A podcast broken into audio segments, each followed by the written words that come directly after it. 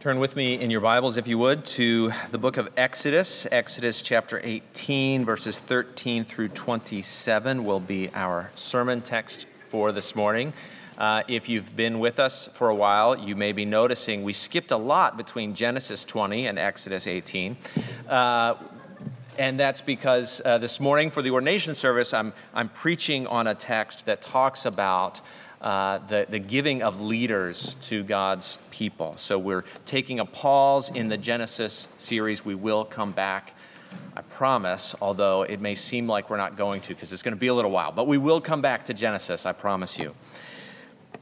But this morning, Exodus chapter 18, before we read this text, let's pray together. Our Father, we thank you for your word. We thank you that you, by your word, you do plant it deep in us to shape and fashion us after the image of your Son. And we pray that you would be doing that this morning, that you would take your word, that you would work it deeply in our hearts, that you would conform us to the image of Jesus by the power of your Spirit working with your word, that you would comfort us by the gospel, encourage us by the gospel, and teach us. Teach us as we think about leadership in the church. We pray that you would help us to think about this in a way that is biblical and glorifies you. Father, bless our time together this morning as we open the scriptures. We pray these things in Jesus' name. Amen. Amen. All right, Exodus 18, beginning in verse 13. The next day, Moses sat down to judge the people. And the people stood around Moses from morning till evening. When Moses' father-in-law saw all that he was doing for the people, he said, "What is this that you are doing for the people? Why do you sit alone and all the people stand around you from morning till evening?" And Moses said to his father-in-law, "Because the people come to me to inquire of God.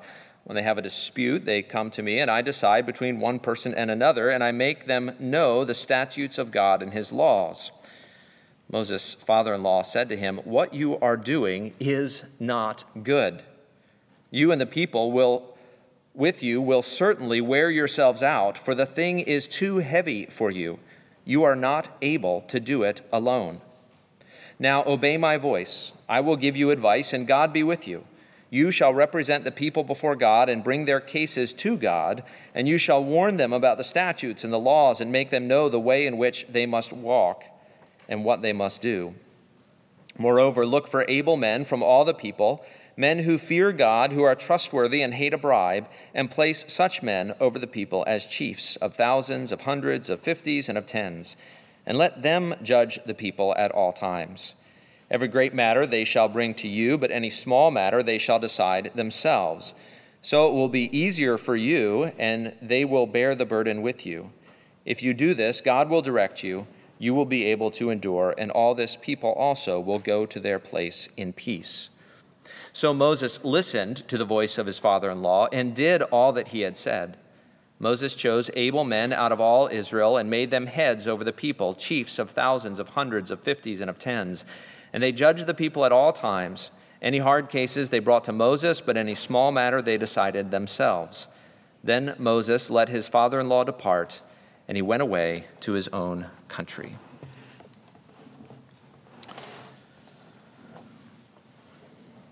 I am fascinated by those places where God meets with us. Those places where heaven meets earth, where spiritual realities break into the mundane.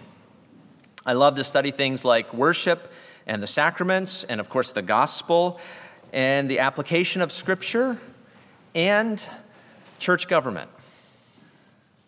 Church government may not seem like a spiritual thing, but it is.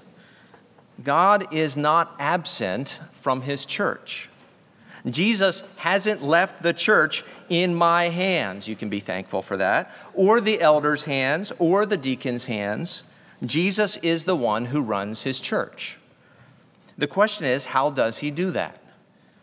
Jesus came to build his church, he said in Matthew 16:18. And he bought the church with his own blood, according to Acts 20:28 and 1 Peter 1:18 to 19. And so the church is his redeemed people, his bride, his flock. How does Jesus now run the church? And the answer is by his Spirit through under-shepherds.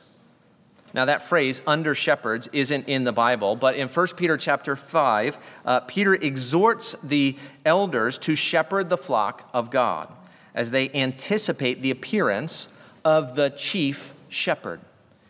Now, if Jesus is the chief shepherd, that means other church leaders are under-shepherds.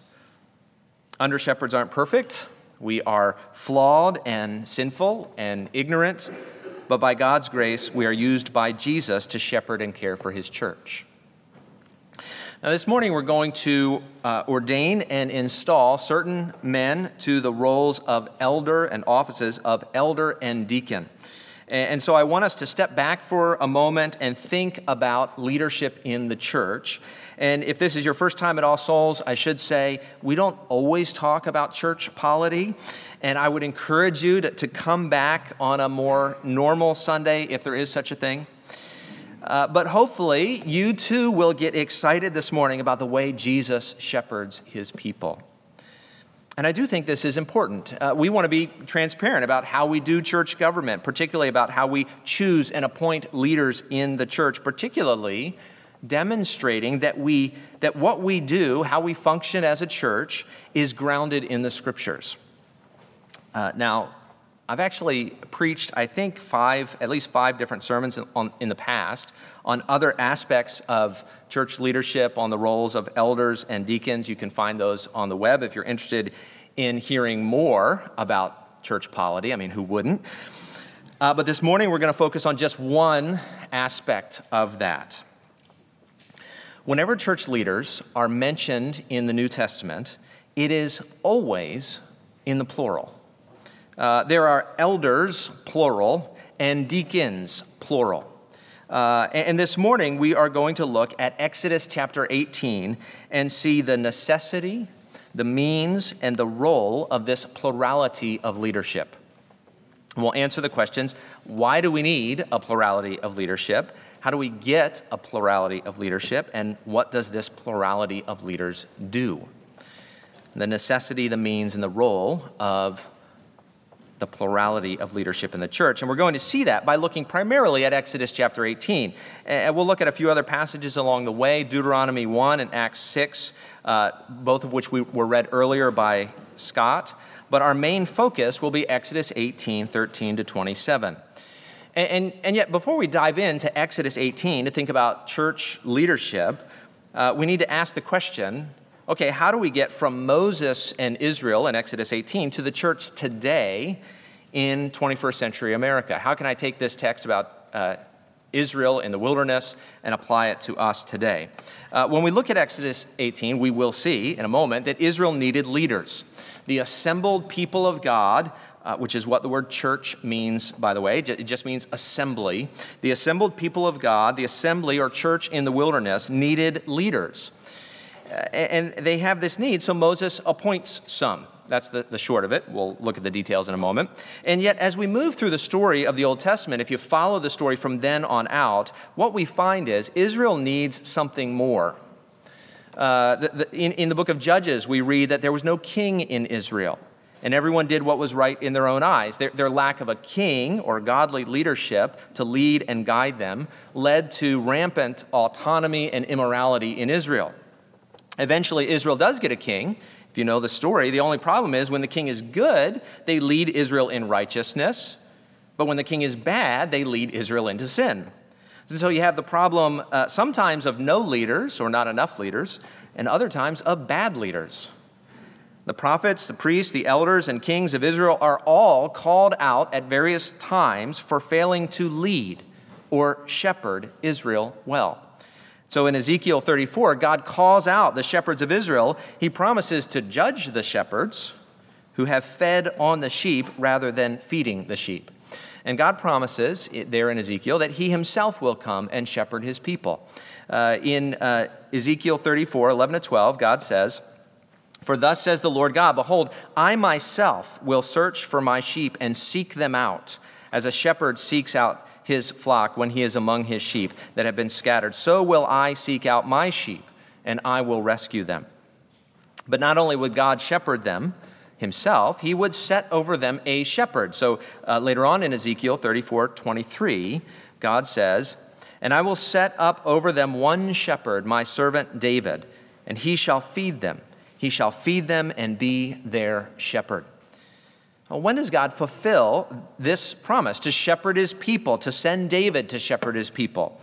The answer is when Jesus came as the Son of God and Son of David to be the good shepherd, to seek and to save the lost. Jesus is the good shepherd who comes to seek and save his lost sheep. But if we keep reading in the Old Testament, there's more to the promise than that. In Jeremiah, God promises not one, but many shepherds. Jeremiah 3:15 says, "And I will give you shepherds, plural, after my own heart, who will feed you with knowledge and understanding." God promises to come and shepherd his people himself and to send David as the shepherd of his people. That's all fulfilled in the person of Jesus, who comes as the Son of God, the Son of David. But he also promises shepherds, plural, who will care for God's church. How does that happen? Well, Jesus, the Son of David and Son of God, pours out his Spirit on his people, and then he calls some of those people to shepherd his church.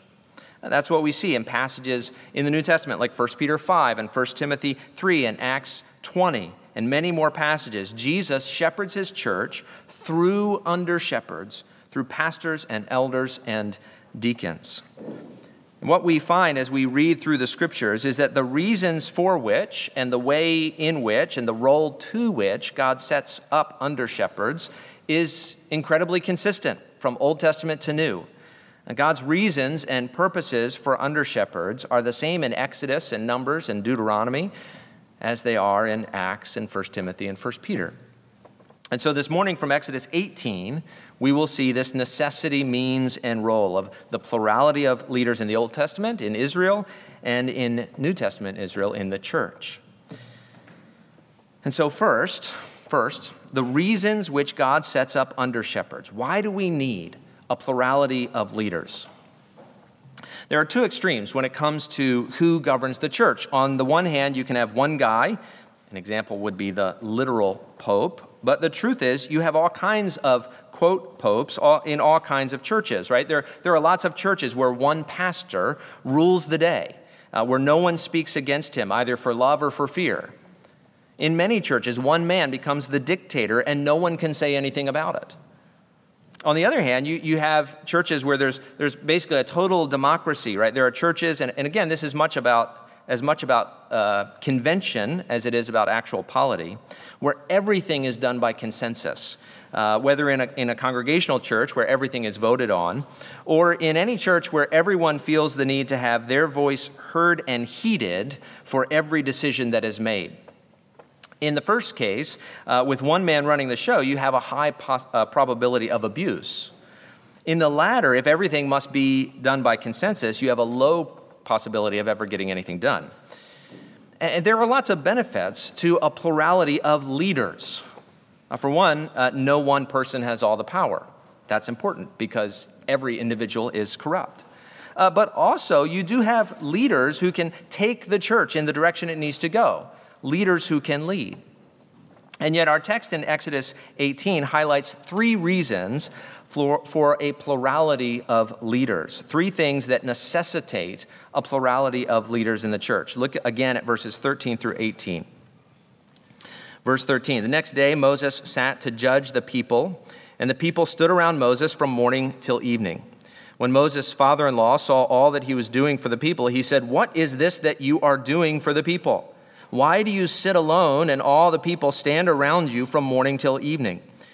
Moses said to his father-in-law, 'Because the people come to me to inquire of God. When they have a dispute, they come to me, and I decide between one person and another, and I make them know the statutes of God and his laws.' Moses' father-in-law said to him, 'What you are doing is not good. You and the people with you will certainly wear yourselves out, for the thing is too heavy for you. You are not able to do it alone.'" Israel had recently come out of Egypt. They were at this point at Mount Sinai waiting for God to reveal himself. Chapter 18, verse 5, a few verses earlier, tells us that they were at the mountain of God. Moses' father-in-law had just come to meet him and brought his wife and children to him. And the next day, Moses sat to judge the people. Moses takes up his seat as judge in Israel, and the people stand around him from morning until evening. All day long, the people stand around waiting for Moses to hear their grievances. Jethro, Moses' father-in-law, thinks this is a terrible idea. Moses sitting by himself, the sole counselor for something like perhaps 2 to 3 million people. It should have been obvious, but it took his father-in-law to point it out to him. Here we see, though, three reasons for a plurality of leaders. And the first is so obvious you might miss it. The first is the needs of the community. Why are the people coming to Moses in the first place? The people come, verse 15 says, to inquire of God. Why? Verse 16, because they have disputes. They want Moses to decide between one person and another. They want Moses to explain God's law and apply it to the people. It's really pretty straightforward, right? There is some kind of interpersonal conflict that the people can't solve, so they come to Moses to see what God says about it. What Moses is doing all day is, in a sense, it's conflict resolution. He is helping people in Israel solve conflicts and applying God's word to their particular problems. So one of the reasons leadership is necessary is because we have a hard time getting along. That's true in and outside the church. Sometimes we think that shouldn't be the case inside the church. One might even say, oh, this is the Old Testament. Things should be different now. Really? What about the passage in Acts? Keep your finger in Exodus 18 and turn to Acts chapter 6. Acts chapter 6, verse 1 says, now in these days, when the disciples were increasing in number, a complaint by the Hellenists arose against the Hebrews because their widows were being neglected in the daily distribution. Interpersonal conflict in the early stages of the New Testament church, right? Once again, the need for leadership comes as a result of this interpersonal conflict in the church. And so the first reason that leaders are necessary is conflict and other needs in the church. But it's not just needs, it's needs second in a growing community. It's not obvious in Exodus 18, but in Deuteronomy 1, the kind of parallel passage, if you turn there and look at verse 10, it says, the Lord your God, Moses to the people, the Lord your God has multiplied you, and behold, you are today as numerous as the stars of heaven. And if you look back again at Acts 6:1, it says, now in these days when the disciples were increasing in number. So both in Israel and in the early church, God was blessing his people. God was fulfilling his promises to Abraham to make the children of Abraham as numerous as the stars of heaven. And as with Israel in Exodus, so with the church in the book of Acts. And so you have this great need in a growing community, but that's not all. Third, you have the limits of leadership. Really, you have the limits and the weaknesses of people in general. Moses' father-in-law says in verse 18, you and the people will certainly wear yourselves out, for the thing is too heavy for you, and you are not able to do it alone. Here you have one man trying to deal with the needs of a nation, a growing community, and Jethro says, it's too much. You can't do it. Moses, you're going to wear yourself out, and you're going to wear the people out as well. They can't stand here all day and just wait, hoping they'll get to see you. This is worse than the DMV. Everyone's standing around. The line's not moving. It's hot. The air conditioning's broke, right? You're in the desert. You can't do this alone. In Deuteronomy 1:12, Moses puts it like this. He says, how can I bear by myself the weight and burden of you and your strife? Moses says, I can't do it. I can't do it, not by myself. Now, in the book of Acts, it's put slightly differently, but it's essentially the same thing. In Acts 6:2, the concern of the apostles is, they say it's not right for us to give up preaching to serve tables. The complaint in the book of Acts is about the distribution of funds or food. It's not really clear which, but the apostles are saying, look, we are limited people. We can't both preach and make sure everybody gets what they need. And so in the end, it's the same thing, the same kind of problem. The apostles, even though there were 12 of them, can't deal with all the needs of the fledgling church. They themselves can't meet everyone's needs. And notice in the end, in Exodus 18, how Jethro states his concern. in verse 23, he says, if you do this, if you appoint additional leaders, God will direct you, and you will be able to endure, and all this people will be able to go home. Moses, you're going to fry out here in the sun, he's saying, trying to deal with all these problems, and people are going to fry standing around in the hot sun. You need help so you can endure, and the people can go home. And here's the point of verse 23, right? Endurance in ministry depends on this shared leadership. Great needs in a growing community, given the limits of leadership, will lead to either an inability to fulfill one's calling, giving up preaching to serve tables, or just wearing out. One person can't do it all. In other words, leaders are limited in their capacity and in their ability. And so why do we have a plurality of leaders at All Souls? One answer to that question is, well, it's biblical. But okay, why did God set it up that way? Because one individual, I can't lead the church on my own. I'm one person. I'm limited. I'm finite with my own weaknesses. I can't multitask, right? I can't preach and meet with everyone who needs to be met with, and care for everyone who needs to be cared for, and fix the heat in the building, and print the bulletins, and greet everyone, and you get the point.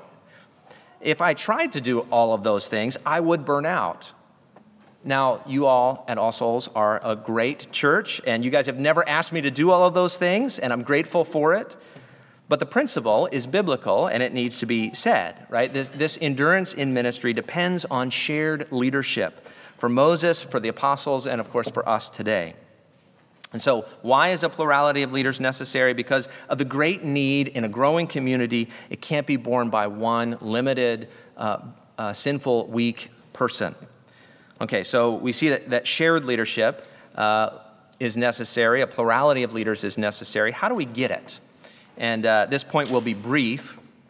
What is the means that God has ordained for setting up leaders in the church? Again, what we find is consistent from Old Testament to New. There are three parts. The people choose qualified men whom the existing leaders appoint.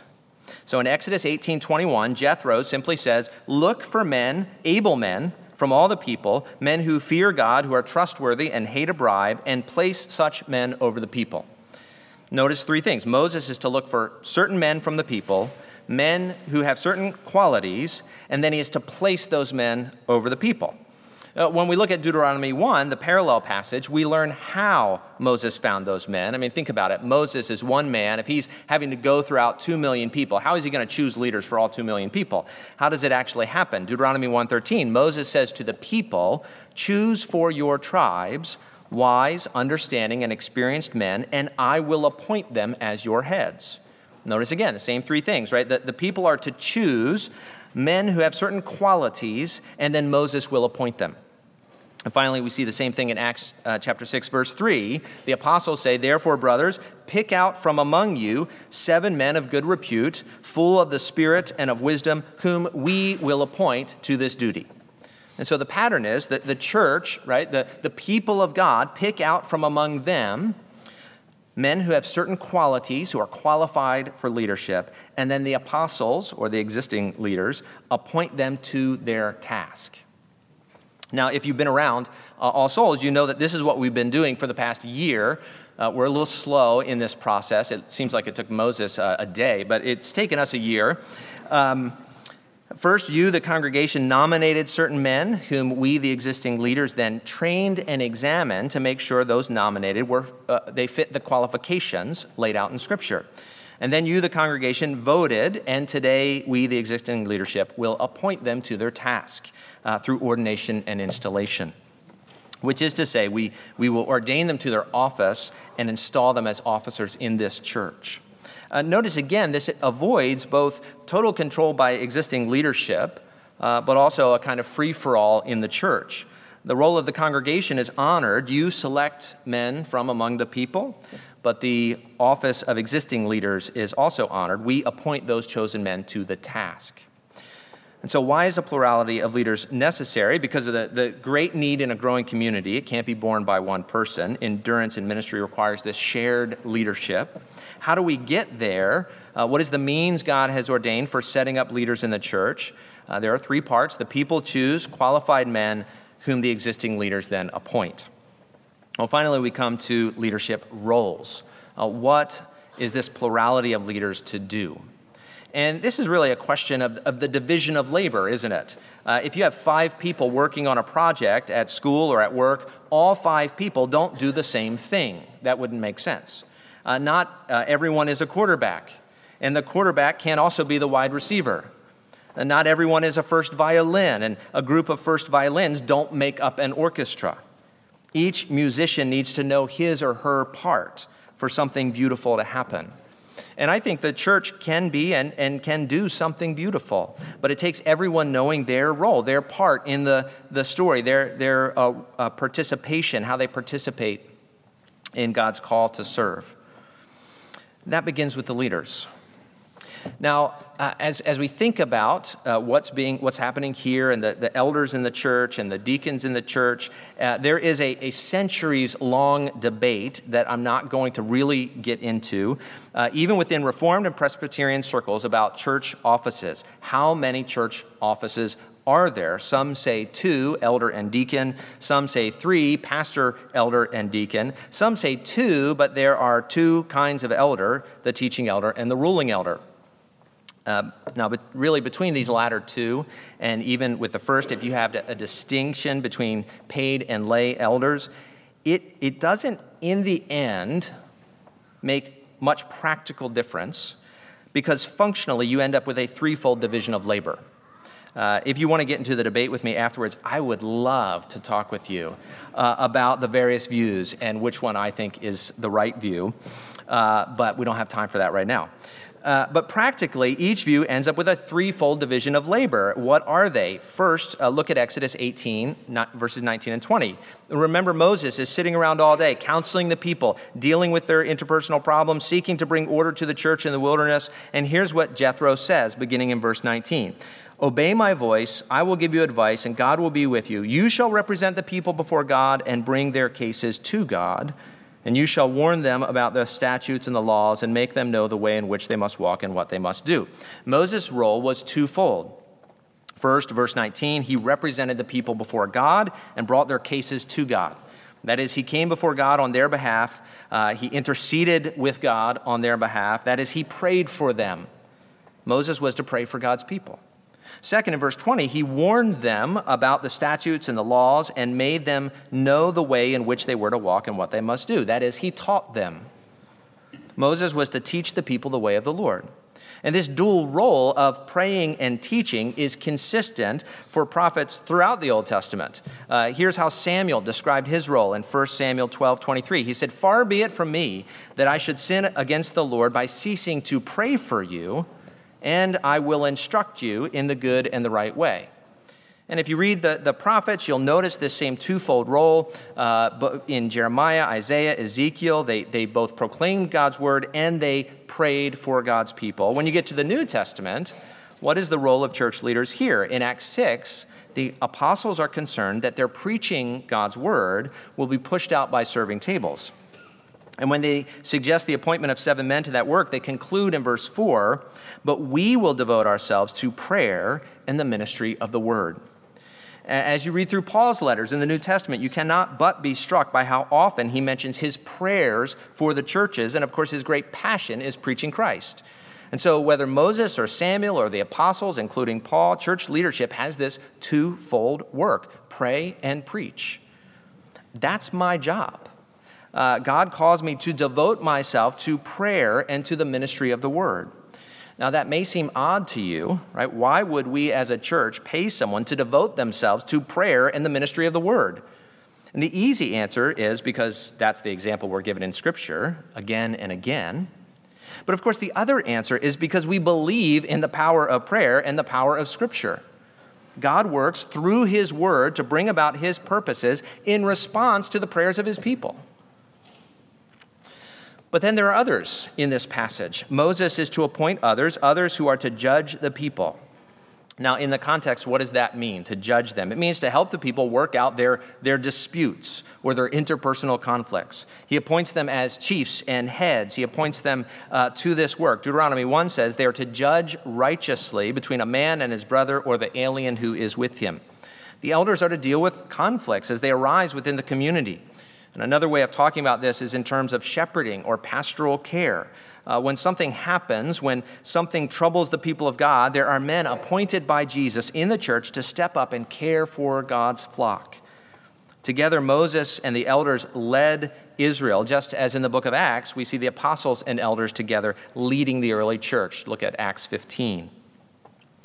Paul talks about these two roles together in 1 Peter 5:17. He says this, "Let the elders who rule well be considered worthy of double honor, especially those who labor in preaching and teaching." And notice he calls them both elders, both leaders in the church, but he mentions two distinct functions, elders who rule or shepherd, and elders who labor in preaching and teaching. And that's why in the PCA we talk about ruling elders and teaching elders. It comes from that verse, 1 Timothy 5:17. All elders participate in rule as shepherds, but my labor, my job, is preaching and teaching. And so that's the office of elder, ruling elder and teaching elder. Or if you're a three-office person, that's the office of pastor and the office of elder. But there's one more office we need to talk about, which is the office of deacon. In Acts 6, another conflict arises in the church. This time the conflict is over the distribution of either food or funds to poor widows in the church.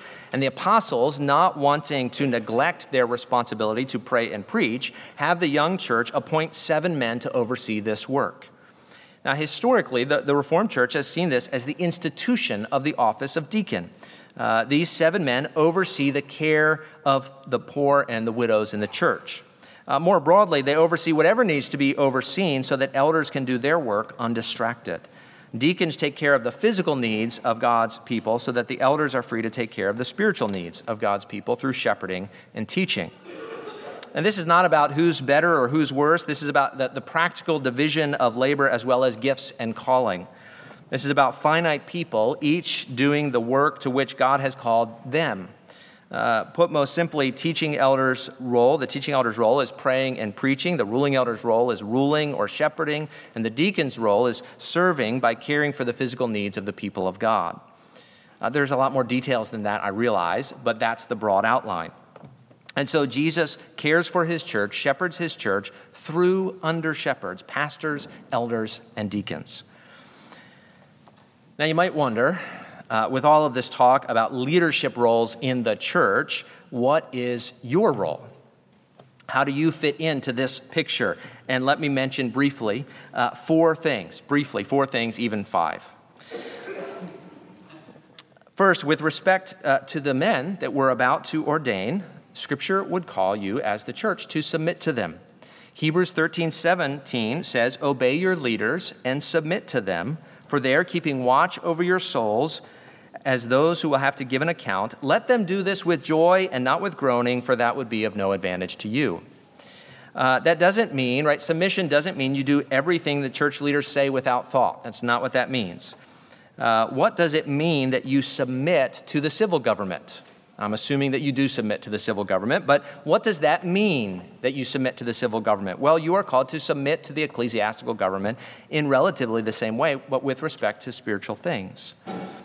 Second, all of God's people are not just leaders, all of God's people have been called to serve.